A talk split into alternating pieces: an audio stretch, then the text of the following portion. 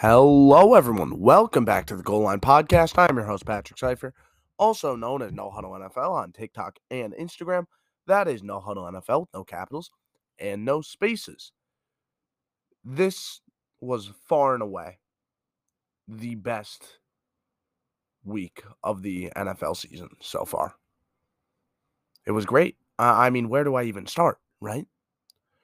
Now, of course, you had a bad game to start the week, right? That Panthers game against the Falcons wasn't overly good.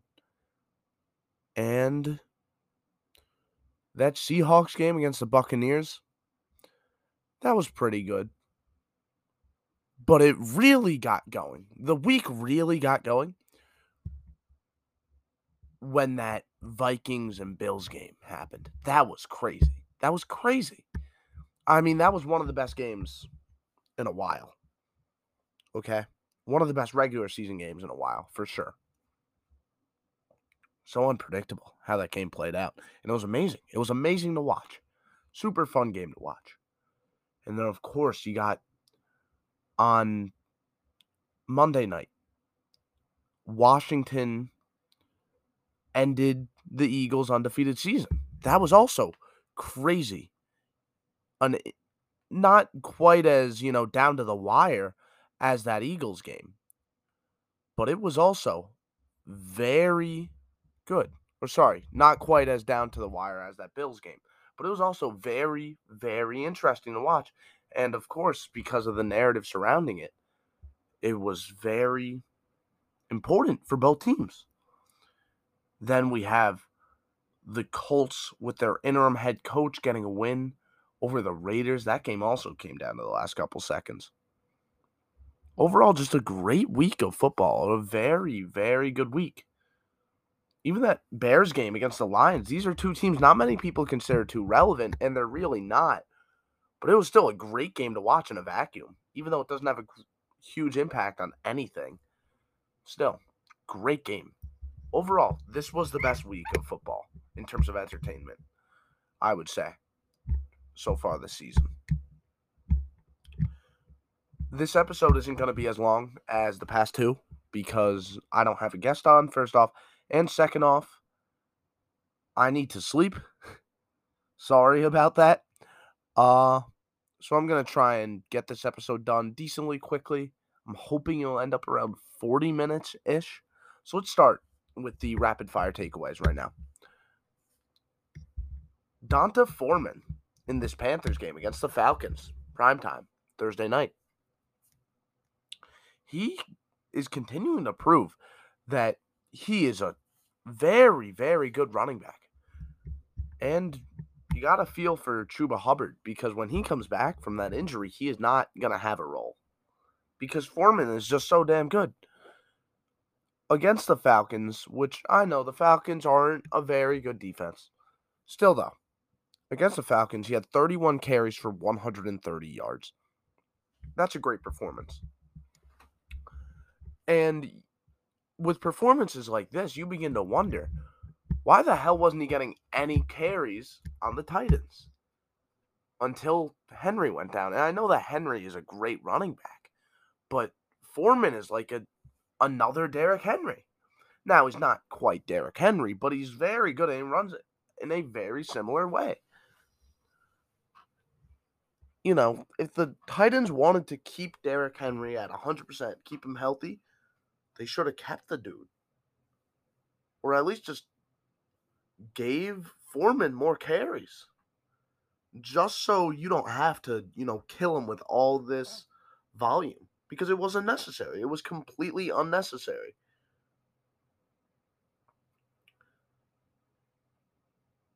Considering that they had another great running back like Foreman it was unnecessary to give Henry all those carries.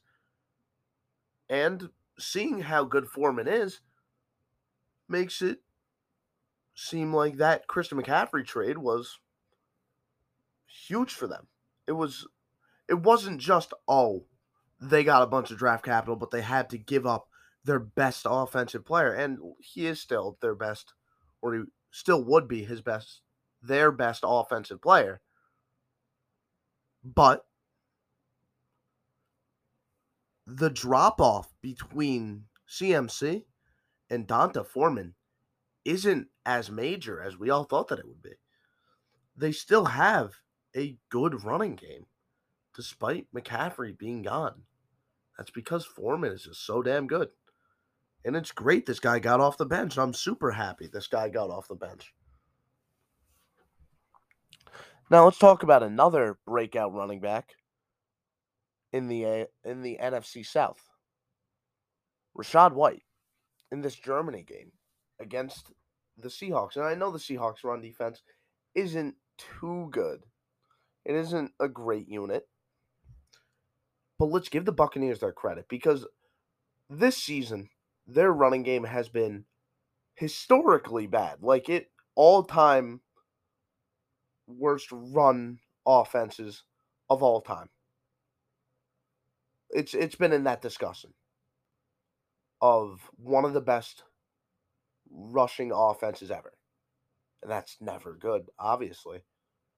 So even when they play against a team with not the greatest run defense, you still expect the Buccaneers to get nothing done on the ground. And that's because, well, their rushing offense has been horrible all year. But now Rachaad White comes in. He starts to get the bulk of the carries. And this rushing offense lights it up. Now Brady has a balanced attack. And, well, we all saw with the Patriots what Brady was able to do, even without the greatest rushing attack. As long as he had a solid one, he was able to play so much off of that. Rachaad White had 22 carries for 105 yards. If he continues to be just a solid runner, not a great runner, just a solid runner, get a consistent, you know, four yards per carry, the Buccaneers offense is going to be so much better because Brady will be able to go with play action and stuff like that. And it will really just overall help the offense they're not going to be as predictable. They're not going to have to throw the ball 60 times a game. And when they do throw it, teams will still be worried about the run too. So they can't completely commit all their guys to coverage. They won't show their hand as much. The Buccaneers with Rachaad White, th- this is the X factor this team needed, really. Rachaad White is the you know key player that's going to kind of ch- cause a shift in how this Buccaneers offense is ran, and that's great. They needed that because this Buccaneers offense has been very, very disappointing this year. Now, let's talk about an offense that has only exceeded expectations the Dolphins. And I know this is something we kind of knew for a while, but I think this game against the Browns, even though it's a bad defense, officially just solidified them as one of the league's top offenses. And not just like, oh, top 10. No, I'm talking like top three. Maybe they're the best. They probably are the best, actually. I would say that they're the best. This Dolphins offense, oh my goodness. Oh my goodness. McDaniel did a very good job establishing a scheme in which Tua Tagovailoa could succeed. They're finding ways to use Jaylen Waddle and Tyreek Hill and Alec Ingold and even Mike Gesicki. Huge, man. This offense is practically unstoppable. They look amazing.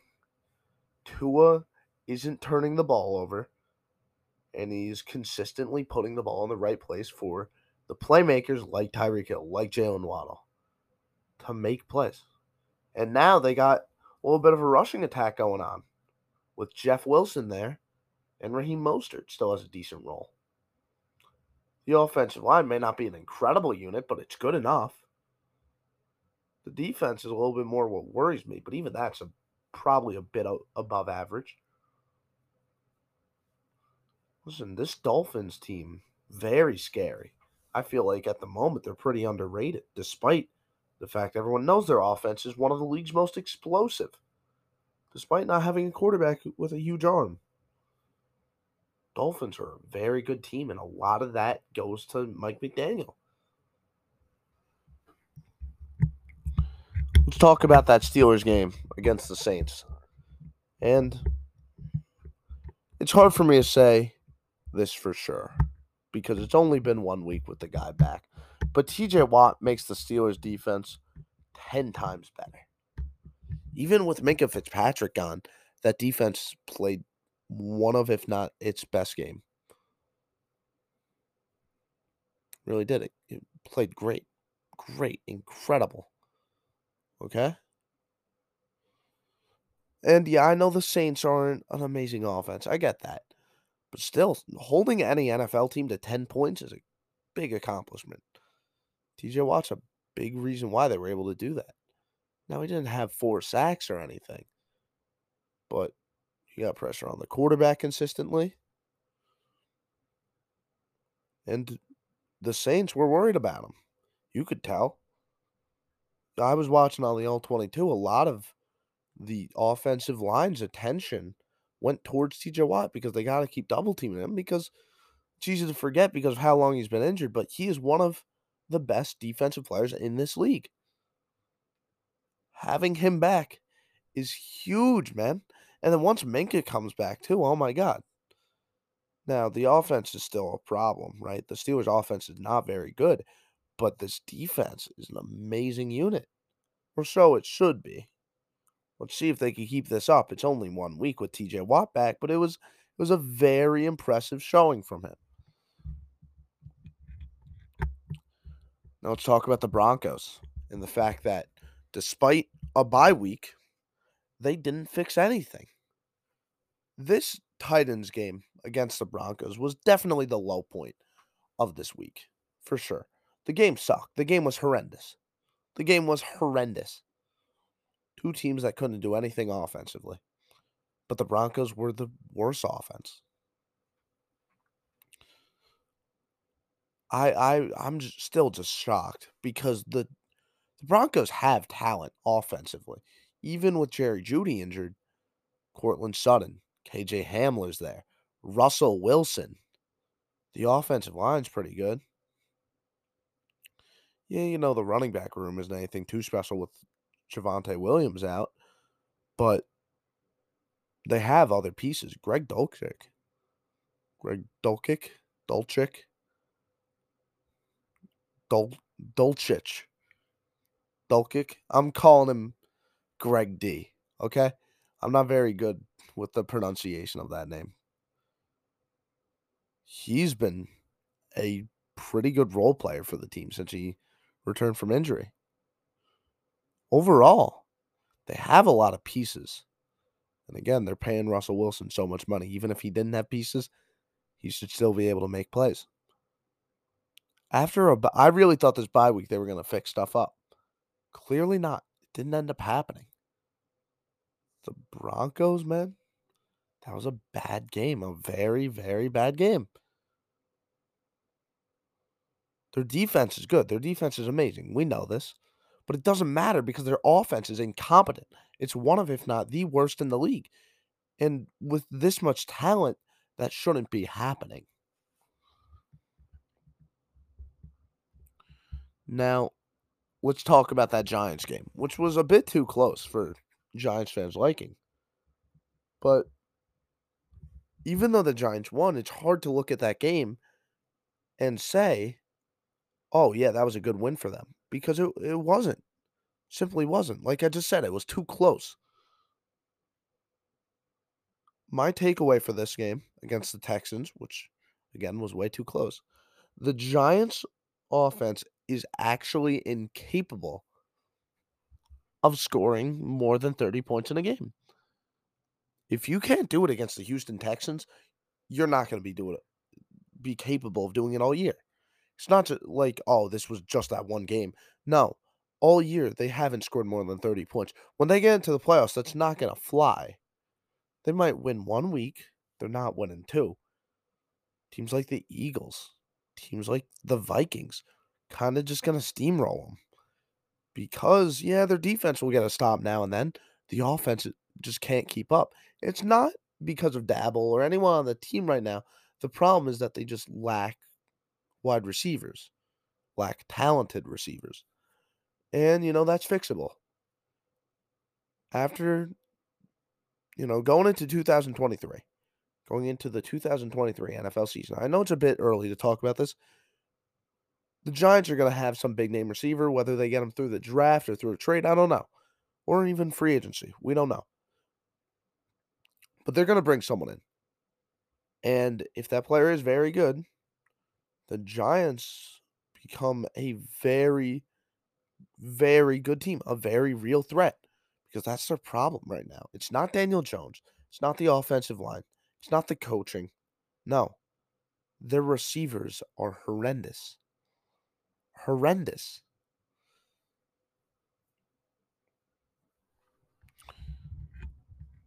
And because of that, the Giants' offense is, again, seemingly incapable of scoring above 30 points in a game. And in the playoffs, that isn't flying. Now, let's talk about this Chiefs offense and the fact that they may not have Tyreek Hill. But, like I said during the offseason, what they lack in quality, they make up for in quantity. They just have so many good players here. They have their superstar, Travis Kelce. I'm mainly talking about the offensive weapons here. They have their superstar player, Travis Kelce. After that, they don't have like another stud, but they do have loads of role players, right? Start with the running backs. Jerick McKinnon, Isaiah Pacheco, Clyde Edwards Helaire, all those guys have a role. Know, Pacheco is more of like the power guy. Edwards Helaire, He's the better receiving back. And McKinnon is similar to Helaire, but he's seemingly better after the catch, I want to say. Or he can make people miss after the catch a bit more. Then at receiver, oh my God. You got Juju Smith Schuster, who went down, but still good player and you know he's the guy who'll catch the curl route across the middle of the field, and he's just like a tough guy. He's a tough receiver. He'll take a hit. Mecole Hardman and Kadarius Toney, extremely similar. Extremely similar. They're the speedy guys that could run solid routes. And when they get the ball, they'll make people miss. For sure. Those are two players that are extremely similar. Then you also got Marquez Valdes Scantling. That is a very good deep threat for this team. Now, again, he's no Tyreek Hill, but he'll make the big play when it's necessary. They also brought in Skyy Moore in the draft. He's done very little at this point, but he might establish a role at some point during the year. Then, like I said, Travis Kelce and the backup tight end, Noah Gray. He caught a touchdown. Not to mention, I, I just remembered in terms of running backs, I didn't mention Ron, Ronald Jones, who has kind of been a non factor this season, but he's definitely not an irrelevant player. Good depth piece. Point is, Mahomes has all these guys, right? yeah, he might not have a Tyreek Hill, but he has all these other role players that can do at least one thing very well. That's why this offense is so hard to beat. Because maybe you match up well against Juju. Maybe you have corners that could stop him. Maybe you have other corners that could stop Mecole Hardman and Kadarius Toney. Maybe you have other, you know, linebackers that are going to be good at stopping Clyde Edwards Helaire. But what about when they come at you with Isaiah Pacheco, who's the opposite of Clyde Edwards Helaire, and then Marquez Valdes Scantling, who's going to beat you deep? You know, their personnel, they all have their own specialty. And not many defenses, not many defenses have these guys that could cover all these different skill sets. And even if you do, no one in the league can really cover Travis Kelce. Let's be honest. He's so much of a matchup nightmare. If you have the personnel to cover all those different guys, It's unlikely that you also have the personnel to dr- to cover this superstar, Travis Kelce. And even if you do cover all them well, doesn't matter. Mahomes is just that good.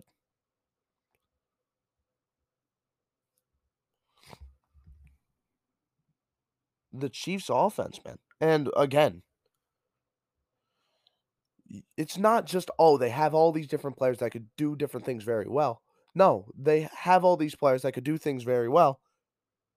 And then they have an offensive mastermind in Andy Reid that can utilize these guys to the their absolute max potential.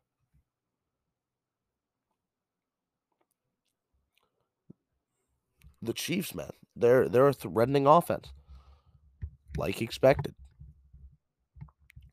Now, let me continue to hate on my boy Justin Fields, right?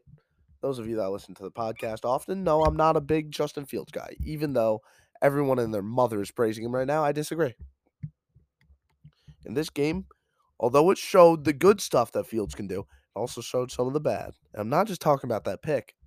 No. I'm talking about when there was a minute left, right? In a game where, yeah, you know, they still scored 30 points. There was a minute left. They were down one, or two minutes left, about two minutes left, and they were down one. They needed a touchdown drive.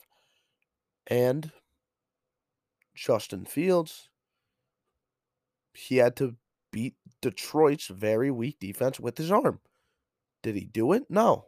They lost that game because they couldn't convert on that drive and because their defense severely underperformed, sure. But still, Fields was a quarterback that a team basically spent two first round picks in order to get. When that's how much a team gives up for you, you have to be able to win the team games even when the defense underperforms. Listen, Fields, you know, he made an amazing run and he did all that. Cool. The team still scored 30 points, and that's great. And I know his supporting cast isn't great. But again, I don't care how well you can run as a quarterback if you can't make that crucial drive with your arm with two minutes left. And he couldn't against a very weak defense. He's not a good pocket passer at this point. He's not inaccurate, but a lot of the skills that you want from an NFL quarterback mentally, he doesn't have pocket awareness, the internal clock. So you know when to throw the ball away or just when to throw the ball up. Fields just doesn't have that. And that this stuff showed in that drive or in that failed attempt at a drive, right?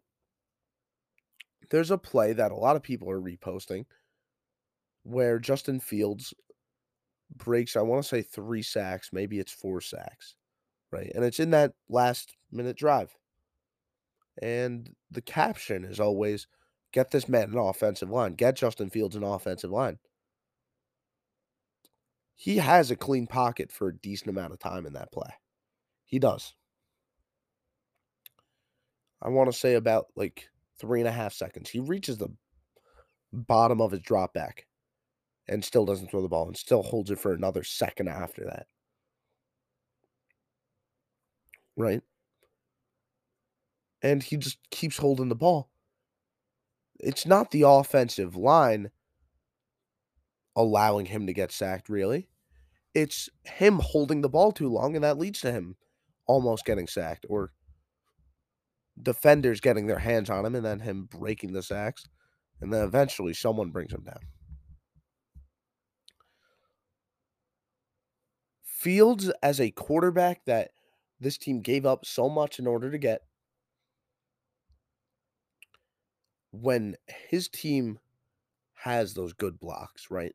I'm not going to blame him when a defender just gets off unblocked and gets right to him. I'm not going to blame him for that. But when he does have an opportunity, when there is a clean pocket, he has to make a play. He has to. And he hasn't. He doesn't often, at least. And that's my problem with him. He can't operate in structure. Or at least he's failed to up to this point. And that's why the Bears lost this game. It's because of Fields' one dimensional play style.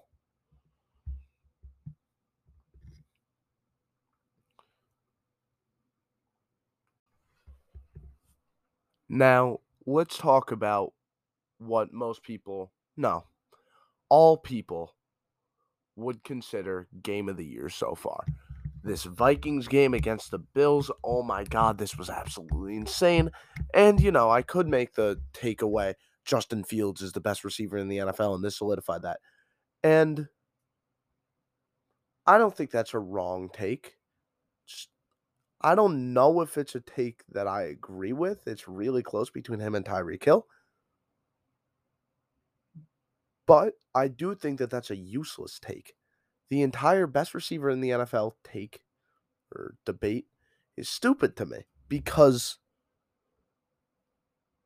what the Dolphins ask Tyreek Hill to do is different from what the Vikings ask Justin Jefferson to do.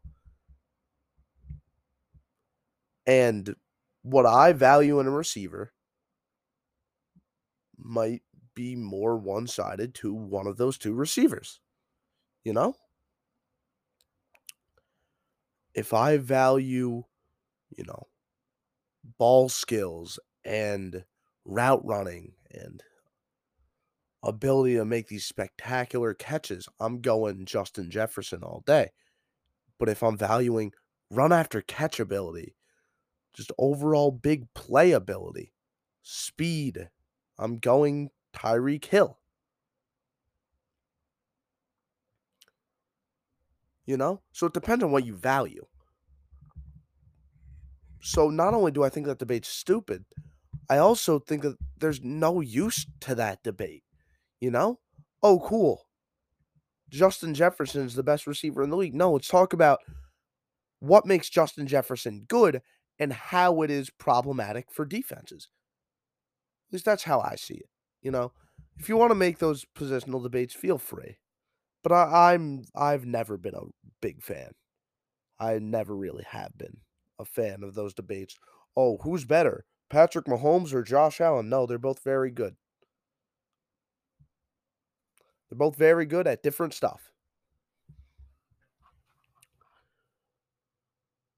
Instead, my takeaway is about the Bills, and it's actually pretty positive. Everyone's shitting on the Bills for this loss, and I think that that's absolutely ridiculous. I instead have a positive takeaway for the Bills. I put that the fact that the Bills almost won this game, despite all their mistakes, is exactly why they can easily win a Super Bowl this year they just need to get their shit together. They had two red zone interceptions, one of which were in halftime. Or, sorry, they threw two red zone interceptions. One of two were in halftime. They had a fumble on their own one yard line in a situation in which a, any play that wasn't a negative yardage gain would have won them the game.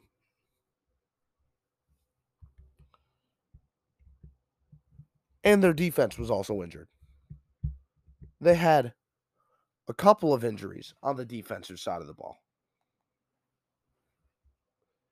Yet they still almost beat this Vikings team that is, without a doubt, one of the best in the NFL. And a lot of people are saying uh, is the best in the NFL. And I disagree with those people. But it's a damn good Vikings team the fact that the Bills almost beat them, despite all these mistakes, is exactly why the Bills are so scary. They are playing imperfect football and still beating or almost beating some of the best teams in the NFL. They aren't fully healthy. Josh Allen, their best player, isn't fully healthy. And it showed. The Bills are still a damn good team. And I cannot believe the disrespect I'm seeing people give to them. I cannot. Now let's talk about the Cardinals game. Specifically, the receiver core. My takeaway here is that the Cardinals have one of the best receiver cores in the NFL. Like, probably top two. I mean, like top three receivers when I say receiver core. DeAndre Hopkins played great. Played great. Great. And he has been since he returned from the suspension. Rondale Moore had a hell of a game. That that one-handed catch he made, oh my god. That was crazy. And now Marquise Brown is coming back. How are teams going to stop this receiver core? All these guys are capable of going for 150 yards or more every week. And Kyler Murray's going to be throwing in the ball. Listen, man, if they had a better offensive coordinator, this team is unstoppable. Unstoppable. They would have the top offense in the league if they had a better offensive coordinator and a better offensive line. But because they don't, well, we're forced to look at this receiver core that is absolutely stacked. Watch them have amazing numbers. Watch them repeatedly make amazing catches just for them to still lose and just be underutilized. And just wonder to ourselves, what if? Still, though, this receiver core is not something to scoff at. Okay? Even though the talent isn't going to great use, they're still super, super good with a great quarterback throwing them the ball in Kyler Murray, or great in terms of physical talent. In fact, they made Colt McCoy look amazing in this game. Even with Zach Ertz gone, this offense is dangerous. Because Trey McBride, he was the first tight end taken in the draft, I believe, for good reason. I mean, he's a good player. So yeah, th- this receiver core, Rondale Moore especially had a breakout game, and no one's talking about it. The fact that they just have that three-headed monster: Marquise Brown, Rondale Moore, and DeAndre Hopkins. I mean, it's tough. Eh, they're they're a tough team to beat. They're gonna be a tough team to beat. At least a tough team to stop from scoring. They're not to be necessarily the toughest team to beat because their defense is around average, and their O line isn't great. The run game is pretty shitty, actually. But the receiver core that's such just that's just such a dominant strength for them. It's to be difficult to count them out of any game. Let's talk about this Colts game where interim head coach Jeff Saturday, who I still don't think deserved a head coaching job, beat a even worse head coach in Josh McDaniels. And let me let me just say this. Some people are already saying, "Oh, the Colts were right to hire Saturday. But let's not forget, interim head coaches almost always win their first week. Almost always. So let's not them too much credit yet. It's tough to beat a team when you have no idea what they're going to come out with. In fact, they made a quarterback change just before the game. Not the Raiders' fault. Not at all.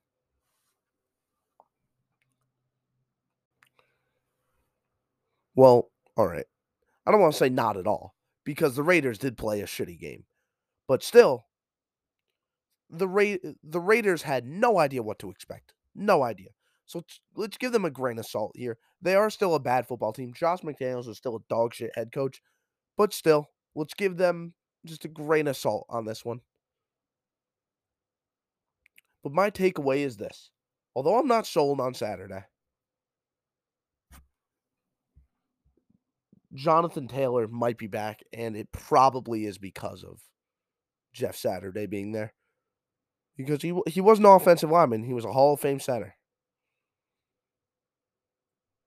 You know, so there there's probably a correlation there, most likely, and he's willing to pound the rock with Jonathan Taylor. That's the type of football he wants to play.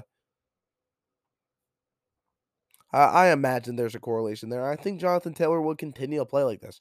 So fantasy owners that felt like they wasted the first overall pick, hey, at least a reason for some slight optimism.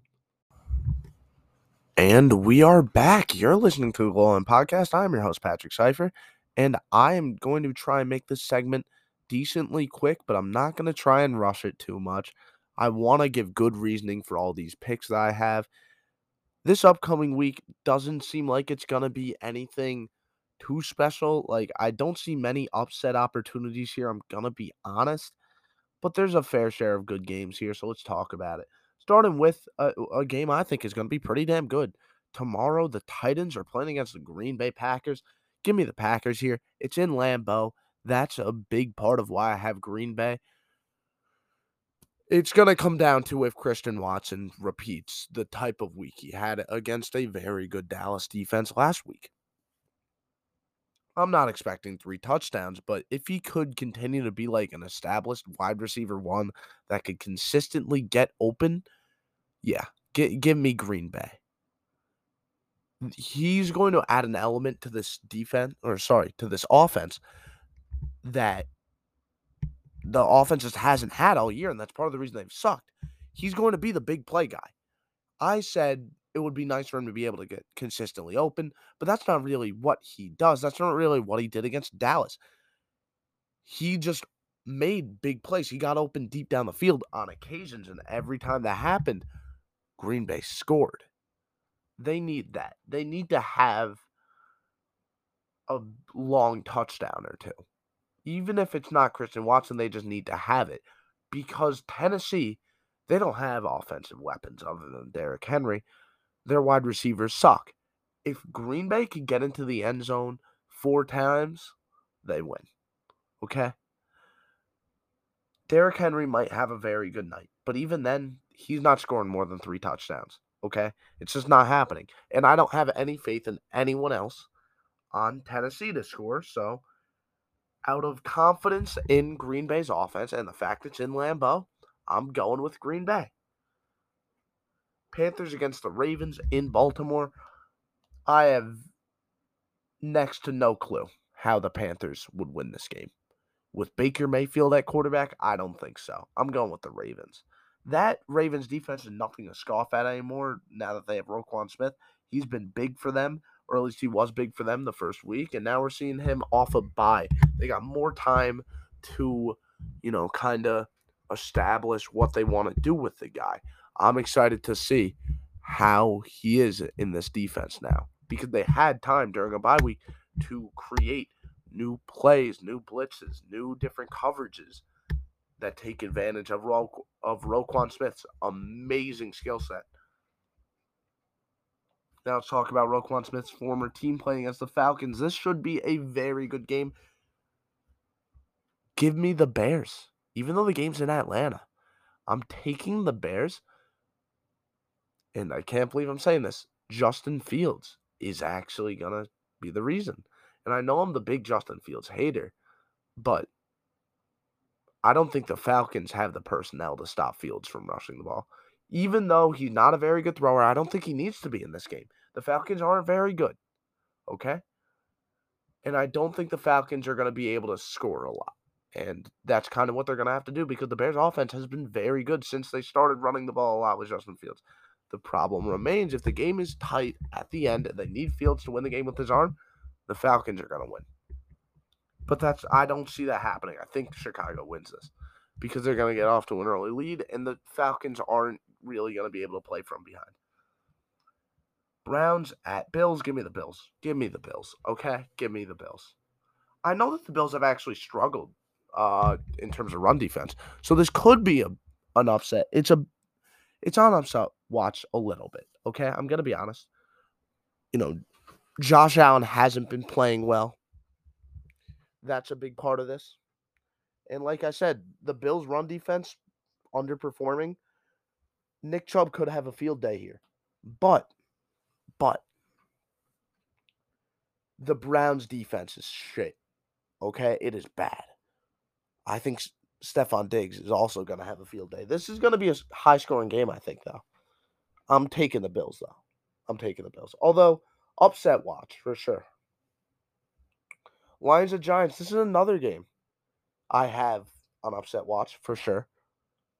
But give me the Giants still. All right. I'm sorry. I know it's a bit of a boring pick. The Giants aren't too capable of scoring a lot. That's why I have it on upset. watch. Because, like I said, the Giants can't score much. But I have faith in this Giants defense. I do.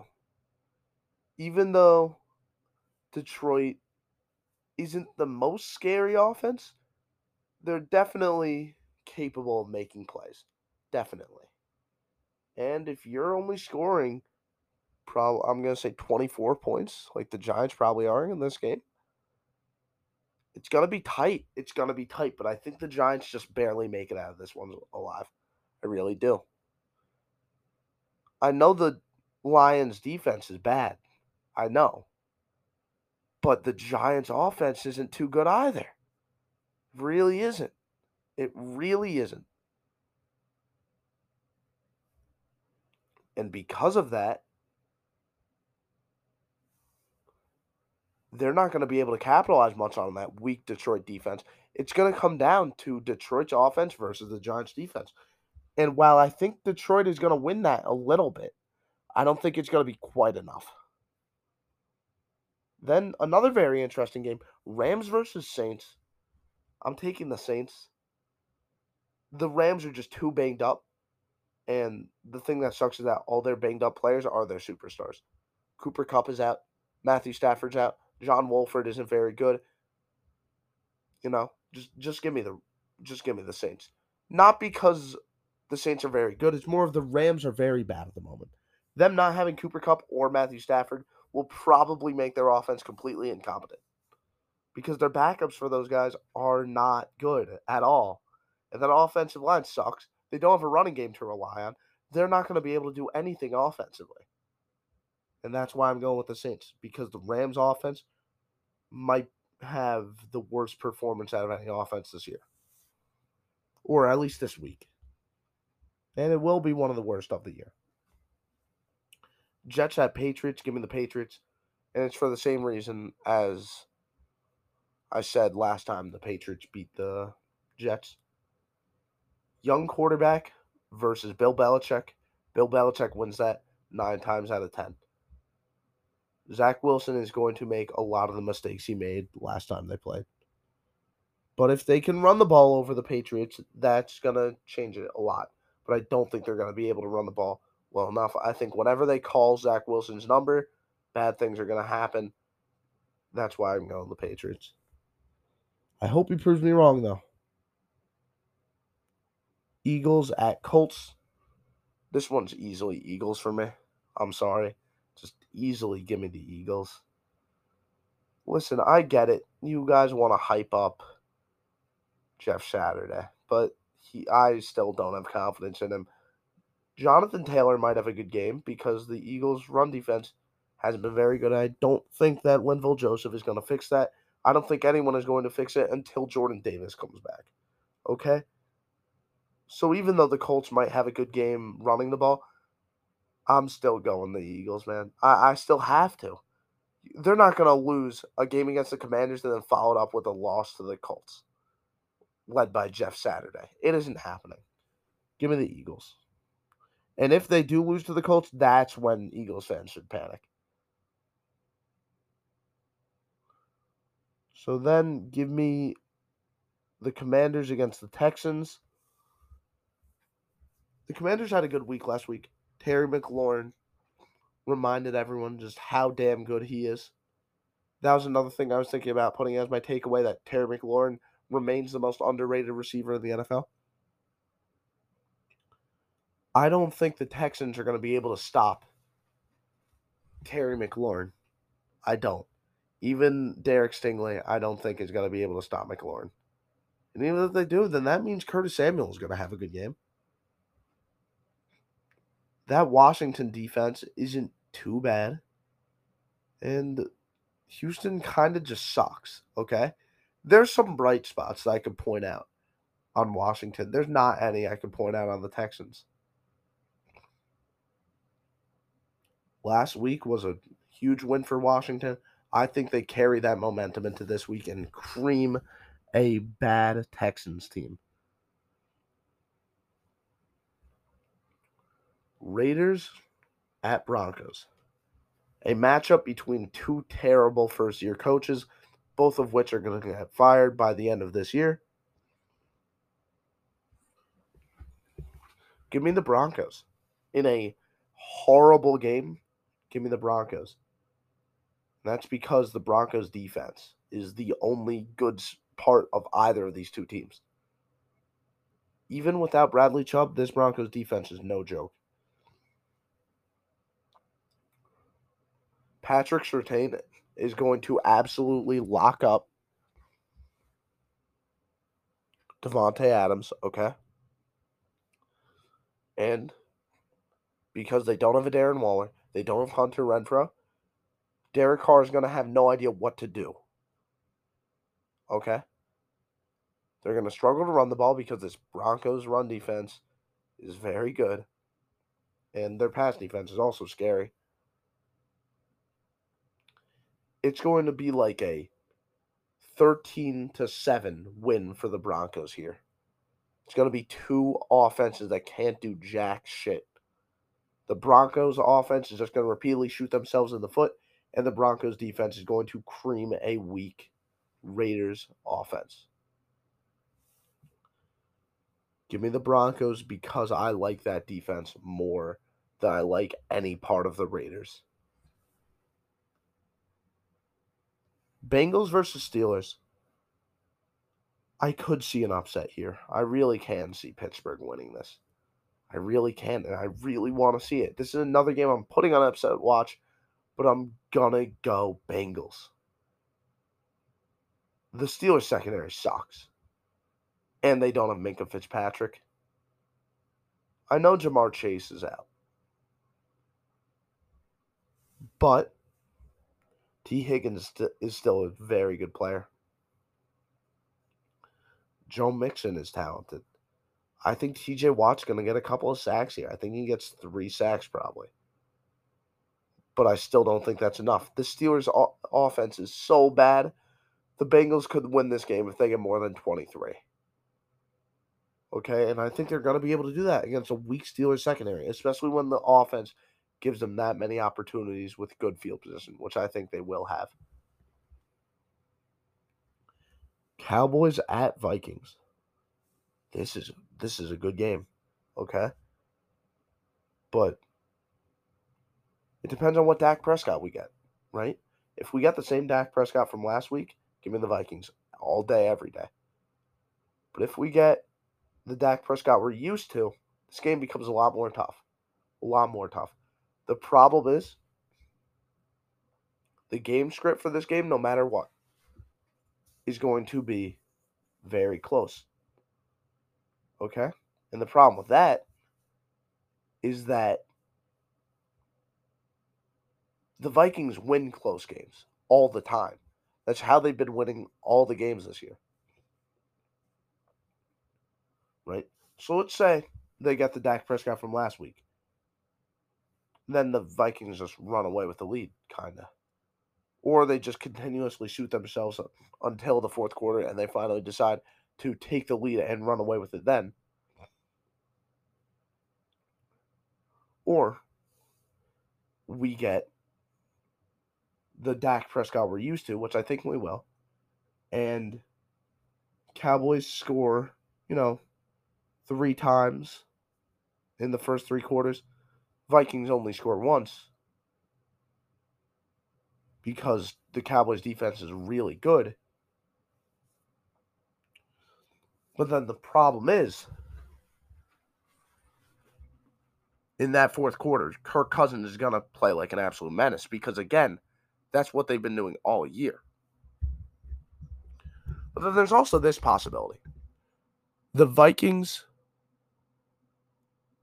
fall behind and then they don't come back. I know it's unlikely, but eventually, at some point this year, the Vikings are going to be at a deficit in the fourth quarter and they won't be able to come back. It's bound to happen. It's bound to happen. Is this a week? I don't think so. There's also another possibility. The Vikings don't shoot themselves in the foot and just run away with the lead. The way I, there's so many different possibilities here. and only one of them results in a Cowboys win. So, although I think this game will be close, I got to pick the Vikings because every way I picture this game happening, the Vikings come out on top almost every way. The only way that I see the Vikings losing is that they get too confident in their ability to come back in the fourth quarter. But after how bad of a fourth quarter the Cowboys played last week, I don't think this will be the week that happens. Give me the Vikings. I, I think it's going to be a close game, but I think the Cowboys are bound to lose. Bound to lose. So now let's move on to the Chiefs game against the Chargers. I think the Chiefs easily win this one, right? In LA, I know. But the Chargers didn't look too good last week. The Chargers offense overall has been very vanilla. It's allowed Herbert to put up efficient numbers, but the repeated curls and in breaking routes and the very very conservative stuff that the Chargers have been doing offensively. I mean, again, they've been efficient. And it looks good on the stat sheet. But you have a quarterback in Justin Herbert that even with the rib injury, it's easy to imagine he could still fling the ball and put it in a perfect spot deep down the field. Why the hell are you not using that? At least trying to use it. I haven't seen the Chargers try and take a deep shot down the field in way too long. Way too long. That should be something they do. At least once a quarter. Unless they're up. And I know that they are missing receivers, but it's one of Herbert's biggest strengths. They got to use it the Chargers find themselves kicking field goals a lot, not enough touchdowns. And Ekeler really is the only competent offensive weapon they got. Because of that, I have no idea how they're going to keep up with an amazing, nearly unstoppable Kansas City offense. Not to mention how much trouble the Chargers defense is going to have stopping the chart the Chiefs offense. Now, the last game I want to talk about, and the last thing I want to talk about, is the 49ers game against the Cardinals. This is where I have an upset. I have the Cardinals winning this one. It's in Arizona. And I talked about it earlier. This receiver core that the Cardinals have, incredible. Incredible. Even with Colt McCoy playing quarterback, I still think the Cardinals will win this game. If Kyler Murray's healthy, that's even more likely. The 49ers have injuries in their secondary. Jason Verrett's down. They have a lot of injuries there. They have Charvarius Ward. And then after that, they have very little to work with. Very, very little. Because, like I said, Verrett's down. He's a veteran presence there. They like to put him in the game a bit. They're also missing Emmanuel Moseley, which is another big loss. Right now, their second cornerback after Charvarius Ward is, I'm going to struggle to pronounce this, Diomo, Diomo Dor Lenior. Diomodor Lenore.